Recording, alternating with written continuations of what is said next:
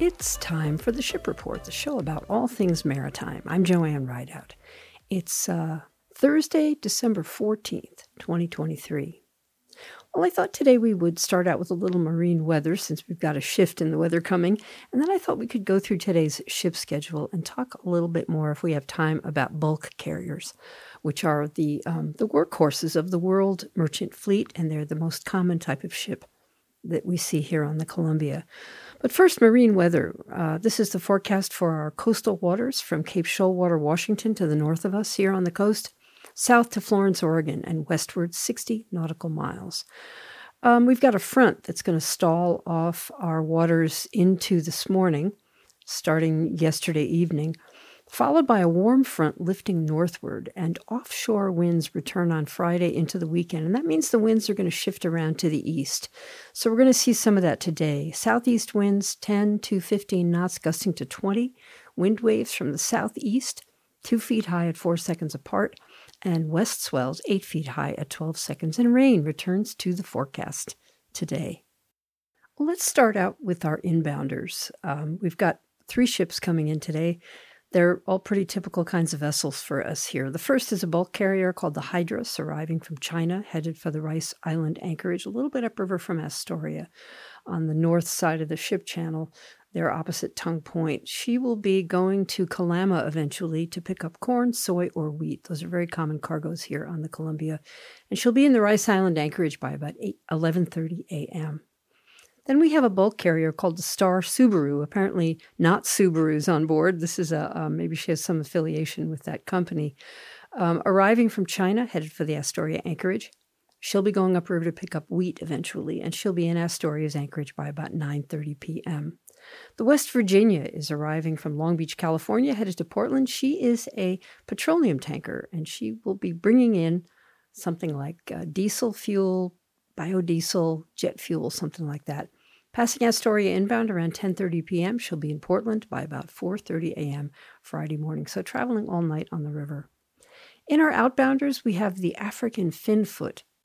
And I, I looked it up. The African finfoot is actually a real a species of bird. So a pretty cool name there. And she's leaving Portland uh, with soda ash on board, headed out of the port of Portland with that cargo, leaving around 5 p.m passing Astoria outbound around 11 p.m. The Grand Pioneer is leaving Portland. Brand new Hyundai is there. She came in to deliver probably part of her cargo of brand new Hyundais to the Port of Portland. And then we'll come back out and uh, go elsewhere on the coast. Or if she has delivered all of her Hyundais, she'll just head back to Asia.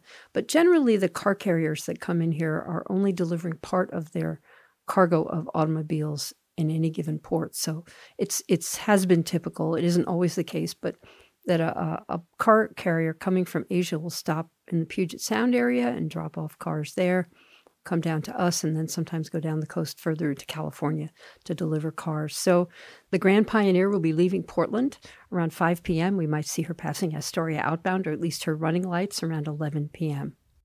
The Navigate Goal is another petroleum tanker heading out of Portland. Refined petroleum there again, leaving around 10 p.m., passing Astoria outbound around 4 a.m. on Friday morning.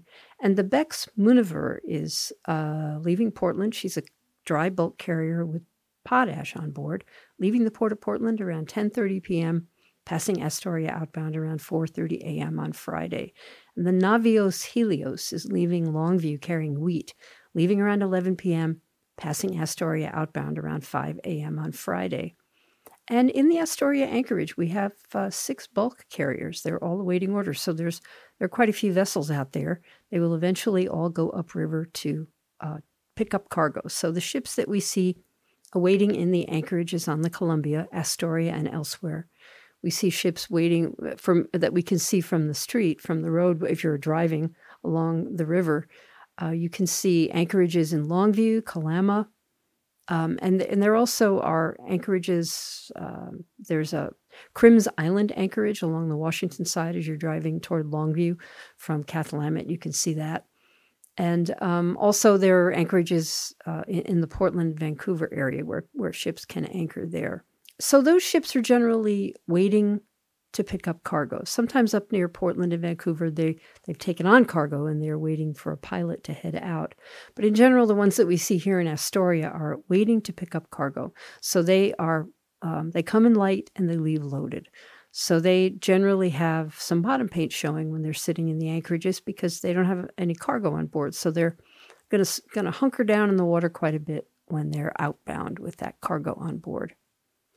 So they are the Capitan in our Astoria anchorages. We have the Capitan Georgis, the Nord Penguin, the Seacon Shanghai, the Agios Makarios, the CS Olive, and the, the Huayang Endeavor. And those ships will all be there until they head up river, take a pilot on board, a river pilot, and head on up to a port to load cargo. And we'll talk more about that when that happens with those vessels. But in general, bulk carriers, um, the ones that come in here are generally 600, between 600 and 800 feet long. Some of them, the smaller of them, are, are kind of medium sized bulk carriers in the world trade. Handy sized bulk carrier, carriers is what they're referred to. And they generally have cranes on deck that stick up. Um, so from a distance, you can see them, and their, their profile is quite distinctive. And some of the longer ones don't have those cranes on deck, and they are ships that need to use, they're called gearless bulk carriers, and they are too big to unload their own cargo. So they rely on shoreside gear and cranes and things to load their cargo. And often, when these the ships that are loading grain will go into a port here, they will use a long kind of a chute to blow, use air pressure to blow the wheat or the corn or whatever it is into the cargo holds. It's a really interesting process to watch. So uh, let's talk a little bit about the cargo holds on bulk carriers. Uh, there's there are several of them. Maybe on a handy sized bulk carrier, there might be five, maybe seven on some of the bigger bulk carriers. But these are huge, cavernous, open holds. And I ha- had the opportunity once years ago to climb down inside one of these, and they are just massive. They have a, a, small metal ladder along the side, and I've climbed down that ladder. And I'll tell you, you hang on tight when you were going down those ladders. But people go down into those cargo holds when they are empty because they need to be inspected. And I went into the into one of the cargo holds with a USDA inspector who was checking to see that the cargo hold was clean. It had recently been cleaned and repainted. And this guy was really agile. I mean, he went around and climbed up on the sides of the um, cargo hold. And this is I mean, stories high, these big, massive open um, areas where cargo is stored.